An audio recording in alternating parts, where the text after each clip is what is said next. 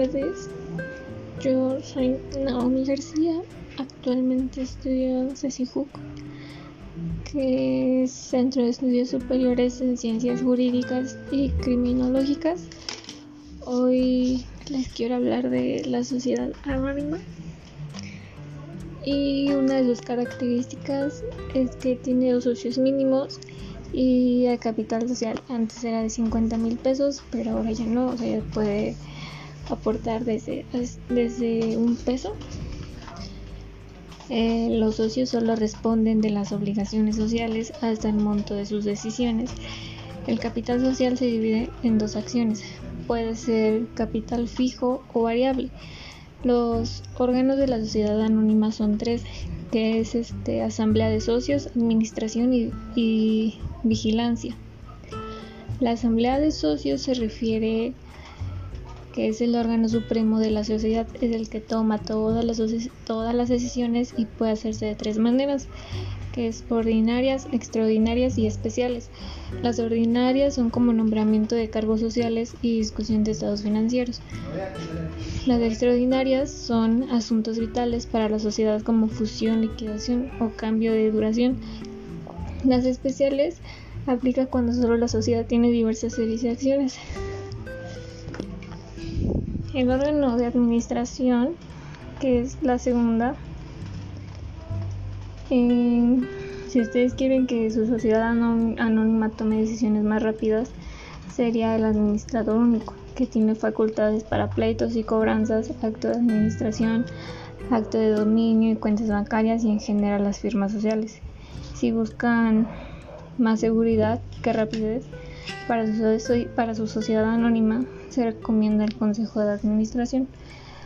El órgano de vigilancia se encarga de supervisar las acciones de los administradores y puede hacerse de una sola persona que sería comisario de varias personas. Se tiene que hacer una aportación o disminuir el capital. Mm, las aportaciones en dinero son estratégicas. Los socios pueden decidir aportar todo el dinero en el momento de constituirla o solamente el 20%. Si aportan todas sus acciones serán liquidadas y se decide hacer una aportación de solamente el 20% y que sean pagadas y el socio podría hacer una y el socio podría hacer un programa con la sociedad para que se pague el dinero durante los siguientes años de manera en que la misma sociedad lo establezca.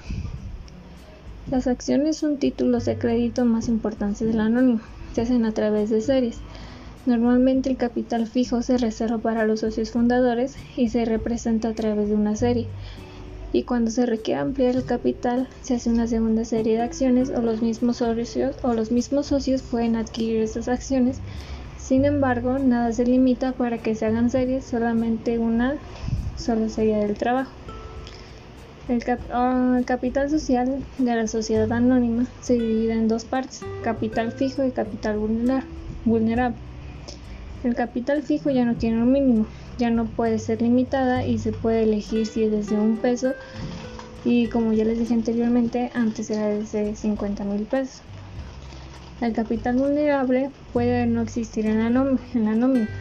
Generalmente todo es en el monto, se constituye su sociedad solamente con un capital fijo y hace acciones específicas y más adelante se decide si va a tener un capital vulnerable y las aportaciones posteriores que se hagan a la sociedad se hacen a través del capital vulnerable porque su máximo siempre será limitado. La forma de pagar el capital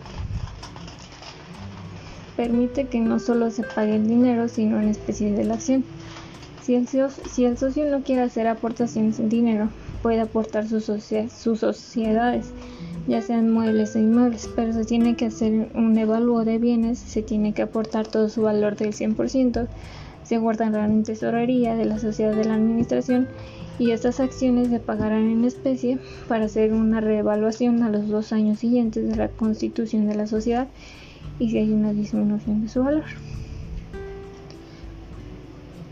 Las características de las acciones pueden ser desde su mismo valor, que confieren los mismos derechos, pueden conferir derechos distintos entre cada serie de acciones.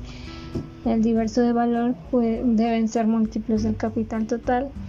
En los requisitos vienen en el artículo 125 de, de la Ley General de las Acciones de las Sociedades Mercantiles. El artículo 125 de la Ley General de las Sociedades Mercantiles nos dice que los títulos de las acciones y los certificados provisionales deberán expresar como número uno el nombre, nacionalidad y domicilio del accionista. Número dos, la denominación, domicilio y duración de la sociedad. Número 3. La fecha de la constitución de la sociedad y los datos de su inscripción en el registro público de comercio. Número 4. El importe del capital social, el número total y el valor nominal de las acciones. Si el capital se integra mediante diversas o sucesivas series de las acciones, las menciones del importe del capital social y del número de acciones se concretarán en cada emisión, a los totales que se alcancen cada una de dichas series. Y cuando así lo provenga el contrato social, podrá omitirse el valor nominal de las acciones, en cuyo caso se omitirá también el importe del capital social. Como número 5, las acciones que sobre el valor de la acción haya pagado el accionista o la indicación de ser librada. Número 6, la serie y número de la acción o del certificado provisional con indicación del número total de acciones que corresponda a la serie.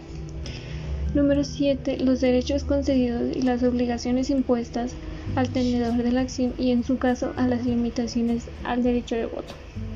Como número 8, la y última, la firma autógrafa de los administradores que conforme al contrato social deben suscribir el, el documento o bien la firma impresa de dichos administradores a condición y en este último caso de que se deposite el original de las firmas respectivas en el registro público de comercio en que se haya registrado la sociedad. Eso sería todo de mi parte con el tema de sociedad anónima. Espero que les haya gustado y que les haya entendido. Y muchas gracias por su atención y hasta luego.